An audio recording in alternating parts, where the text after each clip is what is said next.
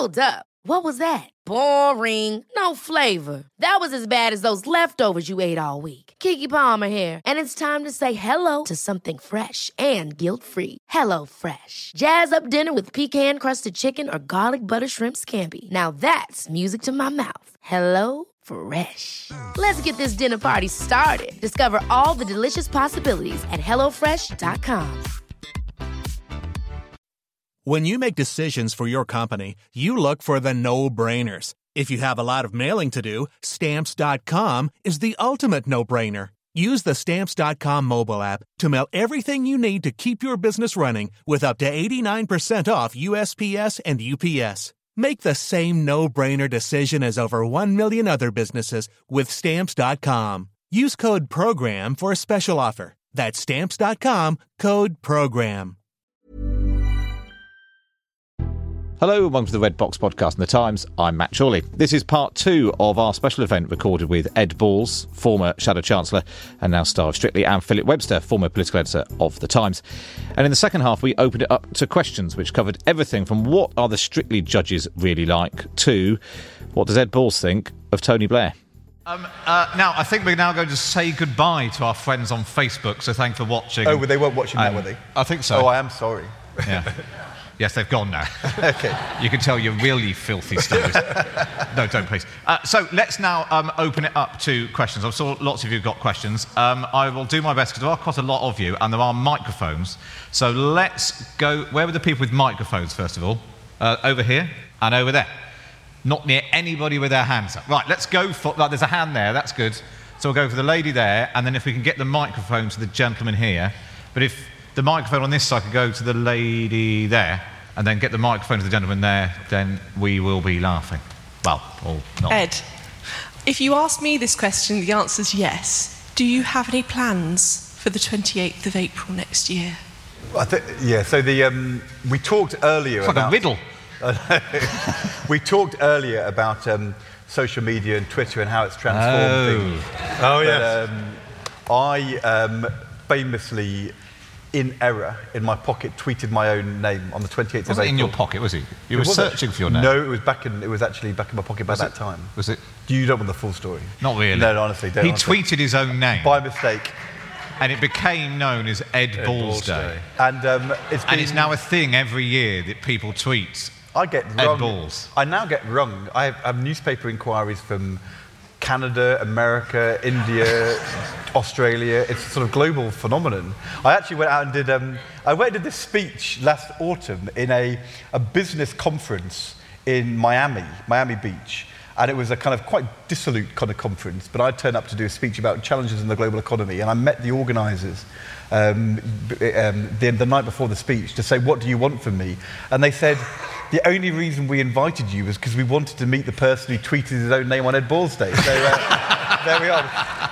So, there, we are. I mean, I've, I've moved from one sort of infamy to um, another. But anyway, I, d- I don't know. But I think, I think it might end up, um, it might end up being dance related. I was going to say Dance dance. related, yeah. some sort of high kicking Ed. Me and Balls. Phil, actually, maybe, maybe me and Matt will do something to We could do, market. Ga- we'll do Gangnam Style on Ed Balls Day. You'd have to be Katya. We're not doing the Ophelia Balls joke, though, are we? I mean, I, I don't. f- I'm not sure I need to bring you in, Phil, on Ed Balls Day. No, no, no, I'll, fine. I'll let you know. Uh, the gentleman there with the. Uh, have you got the microphone? No, not yet. microphone. Have you? Somebody's got the microphone. I have to stand- There is- I've got a microphone. You've Do got, I- yeah, very good. It's, a I don't different, it's a need- different person. That's fine. We'll do that next Um, time. then. Mr. B- Ed, um, we've obviously heard about your time on Strictly, which was a terrific achievement, but the judges are an important part of Strictly. What's your opinion of the four of them, and which one do you like least or perhaps dislike the most? Well, the judges are the enemies of the people, aren't they? That's uh, exactly. in the current mood. I think um, they are. Um, but look, it's an entertainment show, and I think they all play it up a little bit. But it's also in the end a dance competition, and the public have 50% of their vote, and the public can vote for who they want to see and who improves the most and who enjoys it the most. But the judges are looking at, um, you know, how much you've improved as a dancer and how good you are. And um, there were times when I thought that they were a bit harsh on me. And there were times when they, I thought that they didn't always give me enough credit for getting better. But did I deserve to be bottom of the leaderboard pretty much every week? Yeah, I did. Phil, you were there. And I, and I think that, I think Len Goodman in particular. You know, in politics, you've got to be you've got to be wise and balanced and have integrity and be trusted by people to know what you're talking about and make good judgments. And I think that's um, what Len Goodman does. Phil, you were there on Saturday night. They were harsh. What they? did you think when you were sitting there in the front row to see what was once one of your best contacts? It, it, was, it, was, a totally bizarre evening, but a wonderful evening. Coming back to the judges, I mean, we did get to sort of see uh, people after the show. I think they were, everybody there, everybody I spoke to on Saturday night was genuinely sorry that Ed was going, and that included the judges as well. There's no doubt that they felt they had to do what they had to do. We, as observers, felt that. Um, they, they'd marked him down a bit. Certainly, yeah. uh, Craig, we, th- we, we thought Ed was worth more than four the, um, uh, the other night, but we Th- were biased. Thanks, um. Um, uh, but um, yes, it was strange. But anybody who's known Ed as long as I have and played as many football matches with him knows that he can't do anything in anything other than a 100% way casualty wards all over London after football matches bear witness to the, some of the tackles that Ed's put in over the, uh, over the years. He can't play a game of football unless he's giving it absolutely everything. And I must, uh, just one other little thing. Um, Norwich haven't been doing so well lately, football team. We're not going to talk about that much. But there was the AGM at Norwich last week, the annual general meeting. Ed took time off from um, uh, training to go up to Norwich. And one shareholder because I'm, I'm, the chair of the board. He's, he's chairman. And one, so I had to kind of go. One, uh, one shareholder turned to uh, Ed during the AGM last week and he said, Mr. Chairman, you've given us a lot more fun over the last few weeks than your football team. he did. True? It, well, he actually, and there was another one who said, um, who said, You showed commitment, energy, passion, and desire. Do you have anything to teach um, the first team? And I said, I said, I've been bottom of the league nine times out of ten, and they're sixth. I think they've got more to teach me than the other way around. So um, put the record straight. Earlier on, you were talking about how you'd united the nation, Norwich and Ipswich and Labour and Conservative. For a moment. For a moment. But, and all this week you've been doing lots of media as the person who left Strictly at the weekend, and everybody's asked you, would you go back into politics? And you've given a very politician's answer. So I'm going to try. Uh, can you envisage any way that you would go back into politics? I, have um, the thing about Strictly is it's so public and open and huge that you can't, you can't, you can't tell a story or conceal the reality. If people thought that I was doing this because I was really trying to get back to politics and it was all a strategy, I think, think people would have seen through that. And let's be honest, would I have been a Zoolander male model if I was trying to get back to politics? I mean, these pictures are killing, if we're honest, for the, um, for the, for the future. So, but, but people have asked that the last couple of days. I try and give you a really totally straight answer, which is um, I really miss politics. It's so purposeful. It's so important. You have such a responsibility in the decisions you make compared to anything that I've done uh, since. And, you know, on strictly it's about me, but when you're a cabinet minister, you're doing things on behalf of millions of people and for good or, or, bad and in a very powerful way. And so I miss the purpose. And also with Brexit and all the other things going on, you know, of course there's not a part of me which is not thinking, you know, should I be doing that instead? And every now and then when we were training, you know, something would happen. There was an interview I was doing with the Times once where at the end, just before the end of lunch, we were getting back to training and the um, journalist asked me a question about Brexit. And Katya said to him, Will you not ask any more about Brexit? And then she turned to me and said, Stop thinking about the country. The country's not going anywhere. Focus on your training because that's what matters today. and um, which is uh, so. And and so. But but but every now and then, I was doing, I was doing the um, um, the the salsa, or was it the the jive while the autumn statement was going on. and the realization that that's what I was doing. And there's a part of me just kind of thought, is that really how it is? So, so if I said to you, I would never want to go back, I totally rule it out, I hate politics, there's no purpose, all of that would be ridiculous because, of course, there's a bit of me which hankers. And that's why I've sort of said never say never. But realistically, um, I had 20 years, I lost my seat. I'm not planning to go back. There's no plan to do so. Um, I'd be really disappointed if I didn't do something else in public service again in my, in my life. But is that likely to be being elected? I don't think so. And um, you can call that a politician's answer. I think it's just the, the most open, straight way in which I can answer it. There's no plans, but would I ever say never? I don't think so, because there's always a part of me which hankers. If, if Donald Trump could become US president, there's, you know, anything Well, can happen. The only thing which worries me about Donald Trump is he may have been a reality TV star, but And he's you quite orange. But, but you can't be a well, that's true. he, but you can't be a reality TV president. Yeah. You know, if you what what makes Lord Sugar or him on that program or us on a Saturday night, w- what is our impact? It's that we take risks, we're surprised, it's dramatic. Um, you know, you stir things up, and fundamentally, it doesn't matter. Whereas, if you are um, the president, sometimes you have to take risks, but it matters so much, and you have to build consensus, and you have to take people with you. And the idea that you can be tweeting, you know, I'm the only one who knows who will be eliminated and who will get to my cabinet, makes you sort of think, my gosh, if he actually governs as a reality TV president, that would be utterly catastrophic. These are such different realms, and um, it would be a fool who mixed them up. And I hope he doesn't. One of the things, Phil, in I think it's the penultimate chapter of your book is it's called Purpose, isn't it? Yeah. And it's about doing things. And I'm, I, I was struck because I remember uh, when I read it, and uh, it's sort of quick.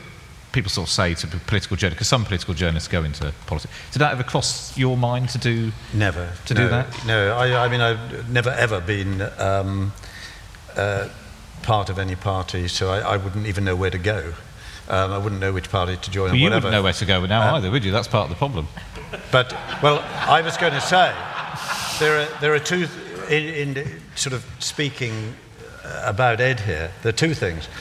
He's been in politics long enough to know that present day popularity can last for that, just a day. And uh, Ed Balls, the dancer, can be very popular with the Daily Mail and, and other conservative papers. But the moment he's even talking about going back into um, politics, life would change. The other thing is, again, even in the time since Ed has been out of Parliament, the Labour Party has changed so drastically at the grassroots. Uh, for Ed to get back into the Parliament, if he, even if he was thinking about it, he would have to go through the selection process, whatever. And for, for all I know, I mean, all these constituency parties all over the country, membership has been growing considerably. Uh, they're not all people who spend their Saturday nights watching Strictly. In fact, they're far more likely to be at the constituency general management committee passing some ridiculous motion or other. So Ed would have At which quite a point job. Phil reveals his true views. He's never been involved in any party, but uh, he's not um, totally unopinionated. So there is that. Yeah. There's that to think about. He doesn't. He's not a shoe-in for any constituency. I'll refer party. you to the answer that my colleague gave a moment ago. Your spokesman. Well, let's have another question. Who's got a question? Uh, there's a hand shot up there. I, I, I can't see. Oh, yes, I can. There's a lady with a red jumper on, and there's a microphone coming behind you. There we go. Hi. Um, if Eric Joyce were a pacifist teetotaler, who would be leader of the Labour Party today? I love this. I love this conspiracy theory. If Eric Joyce hadn't gone into the sports and social and thrown a punch, there wouldn't have been all the hoo ha about uh, the Unite attempt to take over his seat. Ed Miliband wouldn't have, this is, correct me if I'm wrong, Ed Miliband wouldn't have cracked down on the union influence on the leadership, therefore opening it up to the three pound members, which then delivered Jeremy Corbyn as Labour leader. So all of this Wow. is Eric Joyce's fault. We're blaming Eric Joyce for what's happened. I'm not, the- but this is, a, this is the. I do quite like it though as a, as a conspiracy theory. I think the Labour Party was, uh, after that happened and after Ed Miliband made those changes, the Labour Party then didn't go out and sell its reforms. The Labour Party could, at that point, have turned itself into a proper mass membership party and used the, the, the three pound thing to get more people in. In fact, it was, uh, you know, I, in there, I covered the, uh, the Kinnock's battle with the, the hard left, as we called it, back in the 80s. And it was quite a battle, and in the end, militant uh, were beaten off. This time, the hard left were invited back in. Um, they, the door was open, they didn't have to fight, it, they were invited back in. But I, I think there is, some blame to be attached to the Labour Party leadership for not taking those Miliband reforms and trying to make more of them at the time. I think, I think we wouldn't have been in that situation where MPs had to vote for Corbyn even though they didn't want him to be, uh, to be leader. But um, I don't know whether you agree with that or not. Sorry, I thought we were about, uh, I thought I was about to get away with not answering that. Um, we don't want another story about Strictly either. We want an answer. I think um, the surge which you saw for Jeremy Corbyn after um, 2015 and the surge you saw for Donald Trump in America, um, some of the, th- you know, th- what happened around um, Brexit and the sort of anti-establishment nature of its campaign, these are all of a, of a, of a piece. And so I think that um, Jeremy Corbyn is, a, is, is one product of a sort of wider reaction against um, the, the, the established order, and in this case, the established leader, the kind of leadership and direction of the Labour Party. So I think um, that, that something like this would have happened uh, anyway. Um, I also think that there would have been pressure on Ed Miliband to reform the electoral college and um, Labour Party, um, independent of whether Falkirk had uh, occurred. Um, the interesting thing about um, the move to one member, one vote, which is really the biggest problem, and uh, I, don't, I disagree with Phil. I don't think that, that it was that we didn't sell the reforms well enough. I think they were the wrong reforms. I don't think we should have done those, um, those reforms. But you had a, a coalition of um, Unite and the supporters of David Miliband who all thought that moving to one member, one vote would be a good, good idea. In retrospect, that was a terrible um, judgment. I don't think that, you, that Len McCluskey's view of Labour was um, formed by what happened in Falkirk, although it may have been confirmed or strengthened by, um, by that. So, of course, as we said earlier, you know, the, um, in politics it's never possible to prove the counterfactual. So who knows what would have happened if that hadn't happened. But my, my kind of instinct is there would have been a reform to the party's constitution and there would have been a post-2015 um, left surge. And um, but the particular constellation which happened was obviously utterly catastrophic. If a, if a, couple, if a couple of hundred people in Morley and Outwood had voted the other way and you'd kept your seat, what would you have done? Would you have been one of those who served no. Jeremy Corbyn? Would you have done like Yvette and taken a select committee, or my biggest um, my biggest worry was that um, you know I'd done five years in opposition and I'd been around for a long time. It was Yvette's turn to go for the leadership. If um, if we won, if the Conservatives won a majority, which I never expected to, to happen, none of us did, I don't think, it was definitely better for me to be out of Parliament. So I was, um, you know, in, in, in personally relieved, even if I was publicly upset about what had happened to the party and the direction of the country. And I think if Yvette had been a leadership candidate, I'd have had to keep a very, very low uh, profile. And then, given the way things then, then um, developed, um, I think I would have just had to sort of stand, stand away. Not, not necessarily stand aside, but stand away. Um, it, it, it was Jeremy Corbyn and I, as with Jeremy Corbyn and many people in the, um, the Parliamentary Labour Party, although we fight under the leader Labour, the label Labour, we have really quite divergent views on very, some very, very big and central issues, and I'm not sure they would have been reconcilable. So I'm afraid I think um, that I would have been keeping a low profile and maybe, I, I don't know what would have happened. Another counterfactual. There's another question. Uh, a political home for a natural lefty. The, the only way in which um, there can be a proper choice with the Conservatives at the next general election is if the Labour Party reaches into the centre, centre-left uh, vote some people who may have voted Green or Socialist Party who will vote Labour who might not have done. But the opinion polls tell us at the moment there's lots of people who might have voted Labour who aren't going to do so, and we have to win those back. I think it's very unlikely that um, they will go to the Liberal Democrats. I think that, um, that uh, it's very important that we uh, see off the challenge from UKIP because of all the wider ramifications that could uh, bring.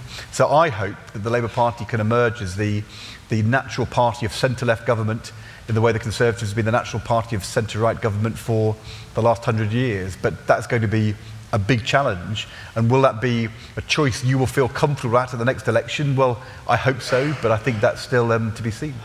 I, I will always vote Labour. It's the, I can't do anything else. but I need a home. There isn't a, there isn't a political party which now offers a centre left, as you put it. Well, the, and, and, and I, I, think so. So I understand what you're saying.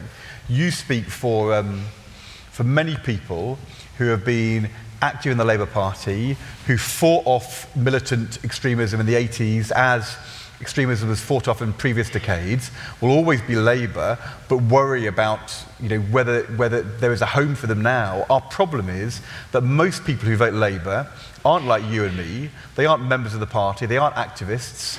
Um, if, if they don't feel it's a home which they can trust and believe in, which is on their side, which kind of has their view about how the economy works and the welfare state would work and the defence of our country, then they won't vote Labour.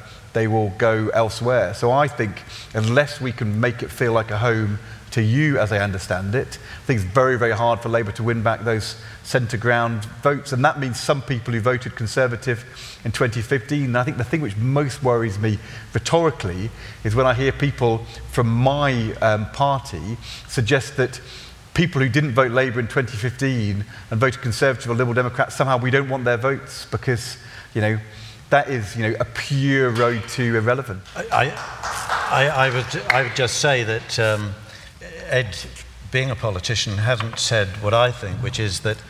Uh, Former politician. Yeah, yeah. Um, Former Strictly Come Dancing I don't, th- I don't think with the. Ever catch yourself eating the same flavorless dinner three days in a row? Dreaming of something better? Well, HelloFresh is your guilt free dream come true, baby. It's me, Keke Palmer. Let's wake up those taste buds with hot, juicy pecan crusted chicken or garlic butter shrimp scampi. Mm. Hello Fresh.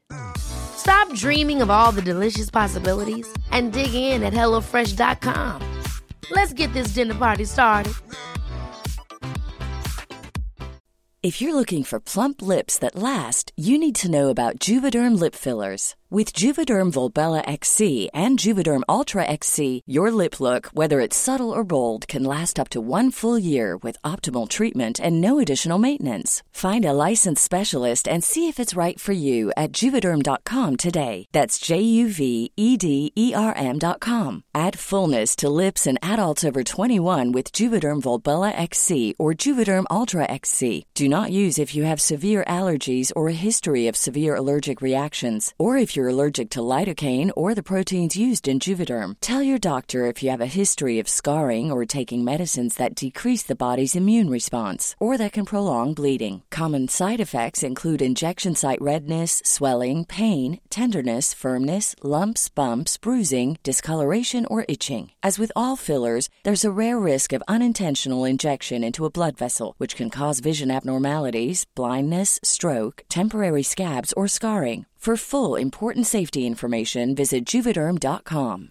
The secret to visibly firmer, summer ready skin is here. Osea's number one best selling Undaria algae body oil, clinically proven to instantly improve skin elasticity and transform dull, dry skin to silky, soft, and unbelievably glowing. Rich yet never greasy, Undaria algae body oil is formulated with sustainably sourced seaweed to help replenish the skin's moisture barrier and seven nourishing active botanical oils for results you can see and feel all over. The best part? Its signature scent. A blend of freshly squeezed grapefruit, cypress, and mango mandarin transports you to sun kissed summer days. This all natural scent is unforgettable. Everything Osea makes is clean, vegan, cruelty free, and climate neutral certified, so you never have to choose between your values and your best skin. Get healthy, glowing skin for summer with clean vegan skincare from Osea. Get 10% off your first order site wide with code GLOW at OseaMalibu.com. That's O S E A Malibu.com code GLOW. The present leadership of the Labour Party, it will be very hard for people like yourself to find that home. And the question is whether there will be a change of leadership before 2020. I actually, I don't know how it's going to happen, but I would, my prediction here, and you can come back in three years' time and I might be wrong, I don't think Jeremy Corbyn will lead Labour into the 2020 election. I don't know how it's going to happen, but I don't, because at the moment, with the, the Liberal Democrats are, are, flailing around. They may have done well in Richmond tonight, we'll know that in the early hours. Um, but uh, at the moment, they're not providing the home that you seek. I'm, I sense that you're saying that the Labour Party doesn't provide that home. At some point, it has to become obvious uh, to the, the Labour Party in Parliament that things can't go on. My own view is that Owen Smith challenged too early. Shouldn't have happened this past, this past year because there'd been a leadership election the previous year. But I cannot see Jeremy Corbyn getting through till 2020. In fact, I'd be amazed if he does. One person who, amazingly, I don't think we've mentioned at all uh, tonight is Tony Blair, uh, who today has announced that he's going to open an institute and he's. Uh, it's not a think tank, he says, although everyone else will view it as a think tank, and it's not him returning to frontline politics. But is there a question in British politics to which Tony Blair is the answer now?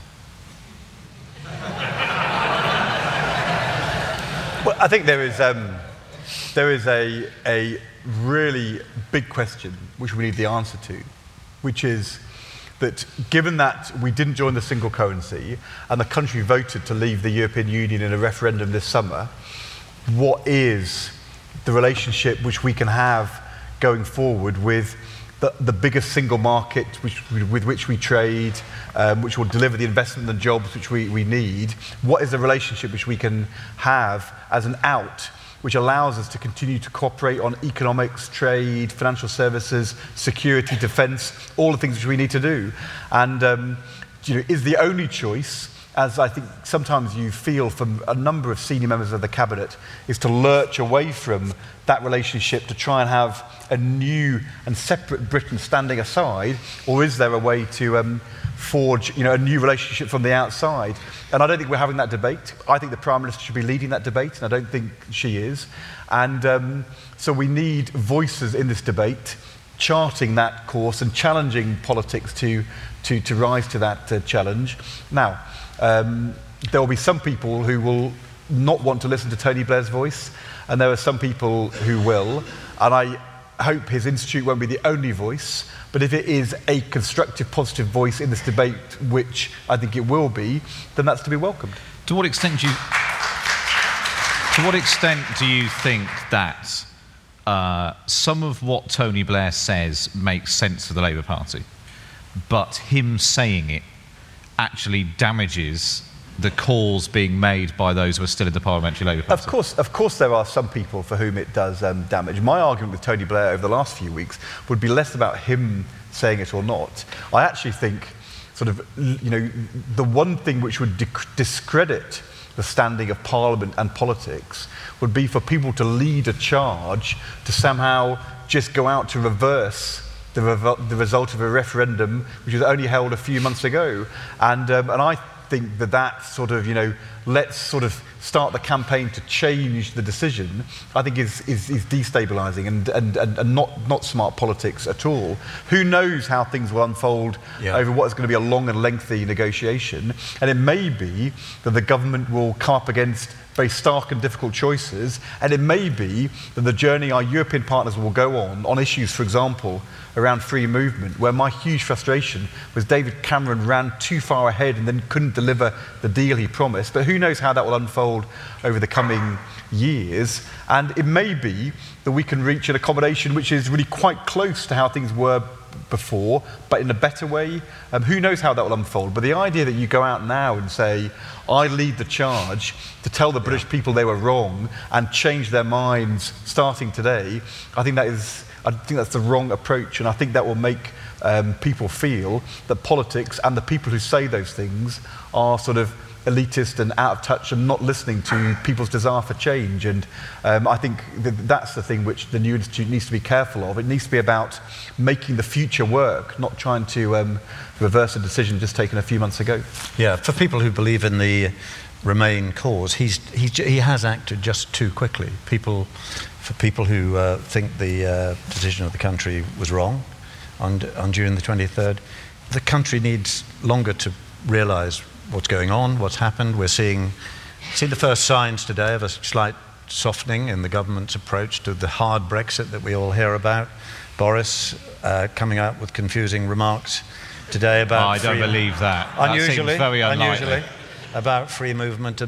Far more significant today was um, David Davis, the Brexit minister, giving that very strong indication that uh, government was looking at continuing to pay into the EU budget in order to have the best possible access to the single market, which is quite ironic in that we're going to be paying for something we've just said goodbye to. But all of that needs time to sink in. This is if you're from the Remain point of view. Uh, all of that needs time to sink in before the country would even think of having second thoughts. People need to just see what the outcome of these negotiations are going to be. I think Blair should have delayed his initiative for at least 18 months. He's just, it's just come in too soon. Um, the Lib Dems have joined, uh, are saying the same thing. They need to be saying something politically. I think it's perfectly decent stance for the Lib Dems to be taking. They have to be saying something, and they are talking about a second referendum. But for somebody like Blair, to be trying to undo the, uh, the, the, will of the electorate at this stage is just wrong. It's the, it's the wrong time to do it. Just gone off to Chicago and made a speech and waited for a call from you. Yeah. Uh, let's take another question. uh, the gentleman down at the other front. What does Red Box know? no, nothing, as you will see. You've spoken about uh, Brexit, Trump, and the rejection of the liberal world order that's built up over the last 30 years. What are the political compromises and the changes in rhetoric that need to be made over the next, over the coming years, over the coming uh, election cycles that will allow us to keep a, an open world? When I think back to when I came into politics from the FT 20 years ago, we thought, you know, we already had a globalized capital market with money and investment moving around the world. We, um, we were expecting destabilization and challenge from the globalization of trade and the fact that you could manufacture cars in Spain or in, as it became Poland, and certainly China and India, which would challenge um, goods produced in, um, in the UK.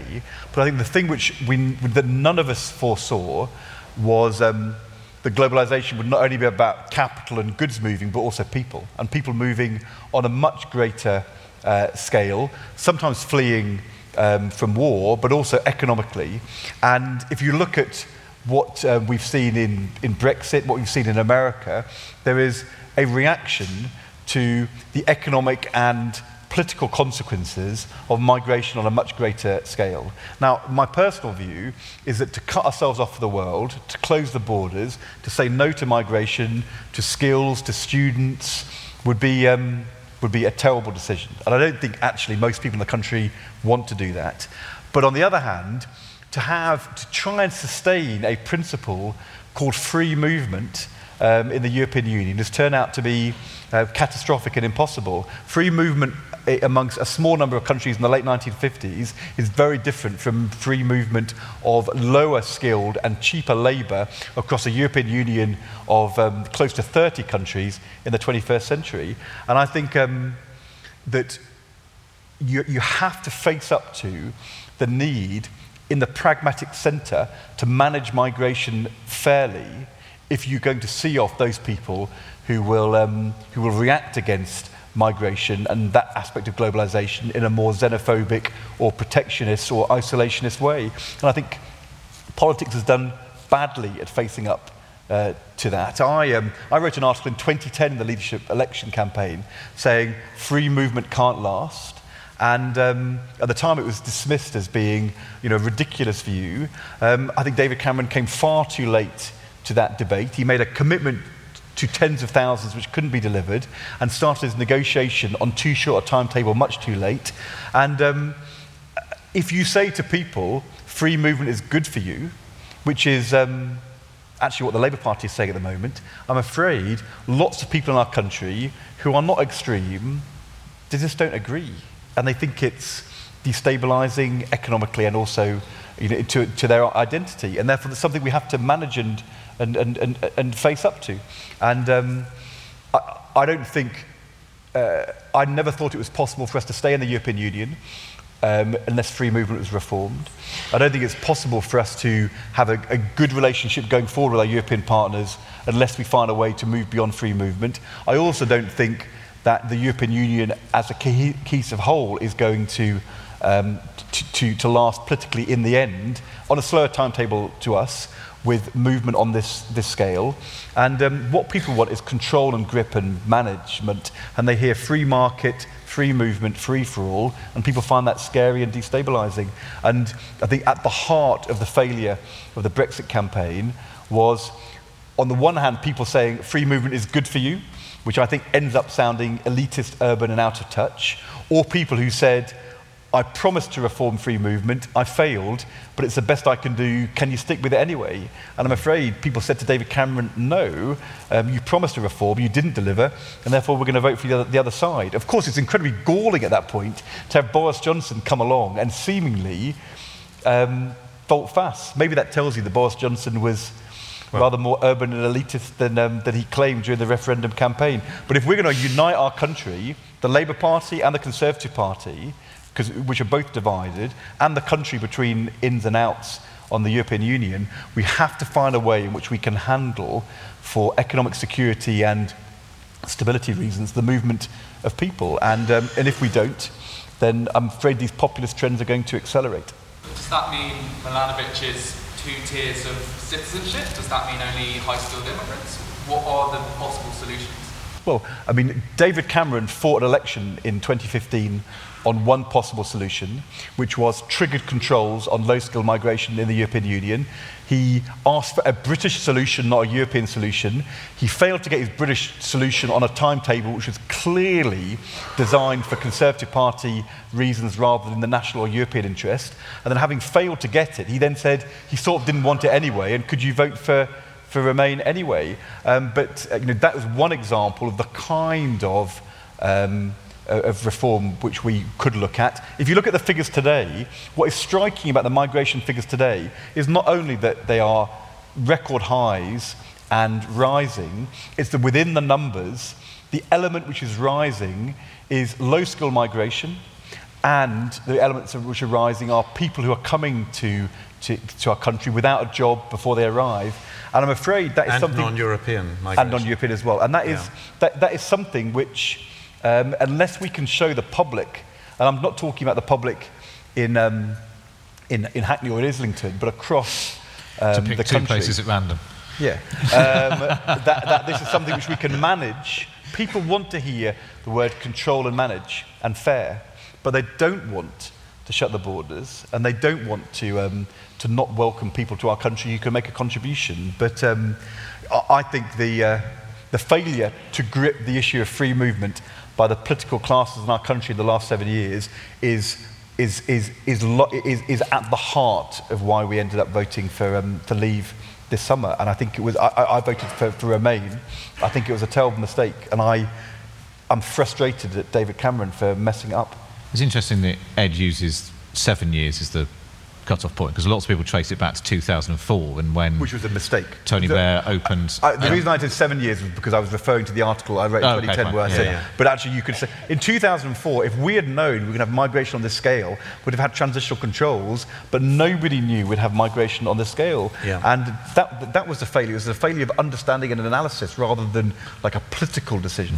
My guess is that in the end there'll be some kind of solution, well, not a solution, but there'll be a proposal emerging that migrants from Europe can only come if they show they've got a, a job to go to, which, uh, you know, I would have thought so. But, they, um, but that's some way down the line. And at the moment, one of the problems for Theresa May is that there is, there's no real goodwill in the European Union towards us at the moment, and there's no sense. The reason why this government cannot say what it's doing at the moment, and we're getting all these leaks with little bits and pieces coming out, is that the government genuinely doesn't know what it's going to be able to get because it's getting no feedback from Europe.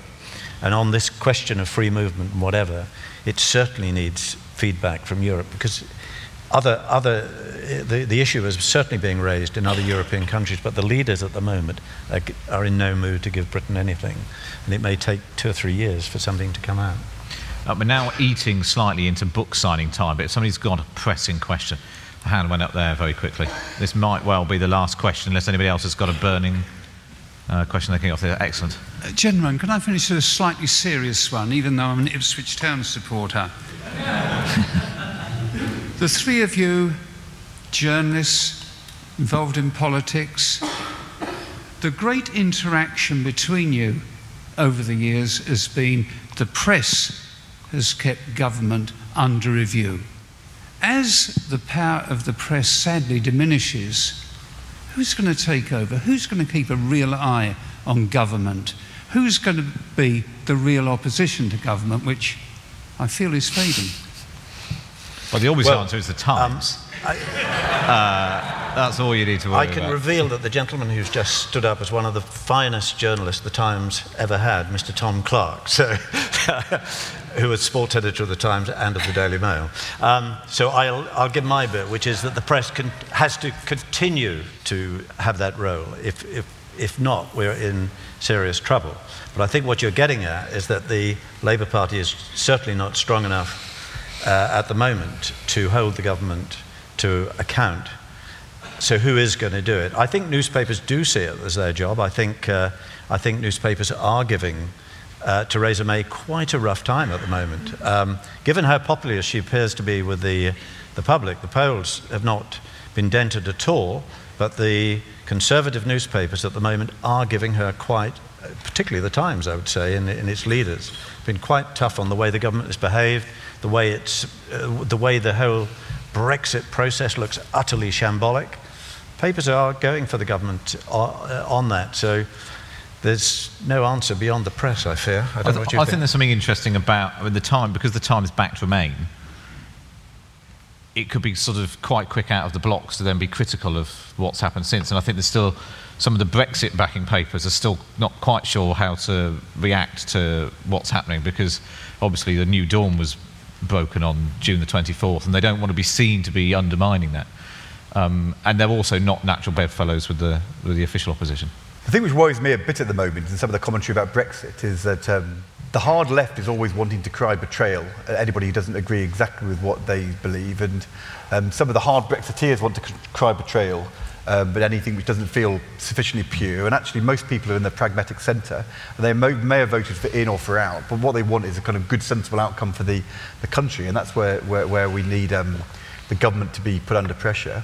I would say that the worst thing which happened to the Blair Brown government was um, the Conservative Party actually changing the Electoral College under William Hague and not electing either Ken Clarke or William Hague, but instead Iain Duncan Smith in 2001. Um, we suffered from having a weak opposition which didn't properly hold us to account.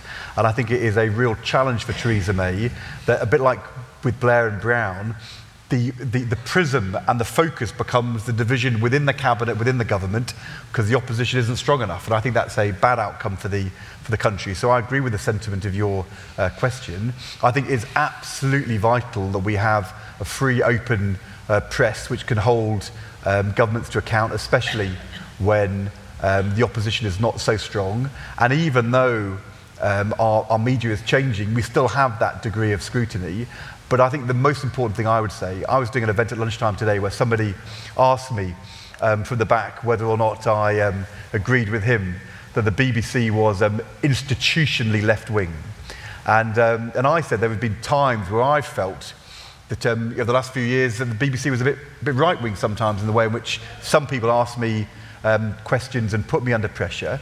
But we live in a society where not only in law and statute, but also in um, culture and its own DNA, we have an institution, the BBC, as a broadcaster, which every day grapples in an attempt to report in a objective and fair way and not to be partial to left or right. And of course it's imperfect, and some of us will sometimes think it goes the wrong way, that way or the other, but I think it's, um, it's, it's really, really good that we live in a society which chooses to have and fund a BBC objective news organisation funded by the taxpayer, which every day asks those questions.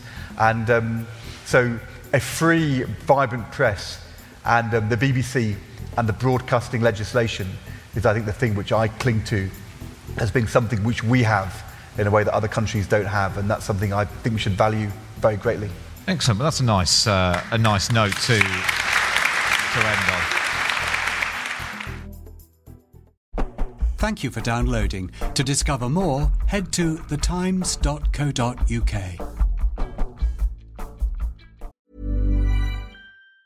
Planning for your next trip? Elevate your travel style with Quince. Quince has all the jet setting essentials you'll want for your next getaway, like European linen, premium luggage options, buttery soft Italian leather bags, and so much more. And it's all priced at 50 to 80% less than similar brands. Plus, Quince only works with factories that use safe and ethical manufacturing practices. Pack your bags with high-quality essentials you'll be wearing for vacations to come with Quince. Go to quince.com slash trip for free shipping and 365-day returns. Ever catch yourself eating the same flavorless dinner three days in a row?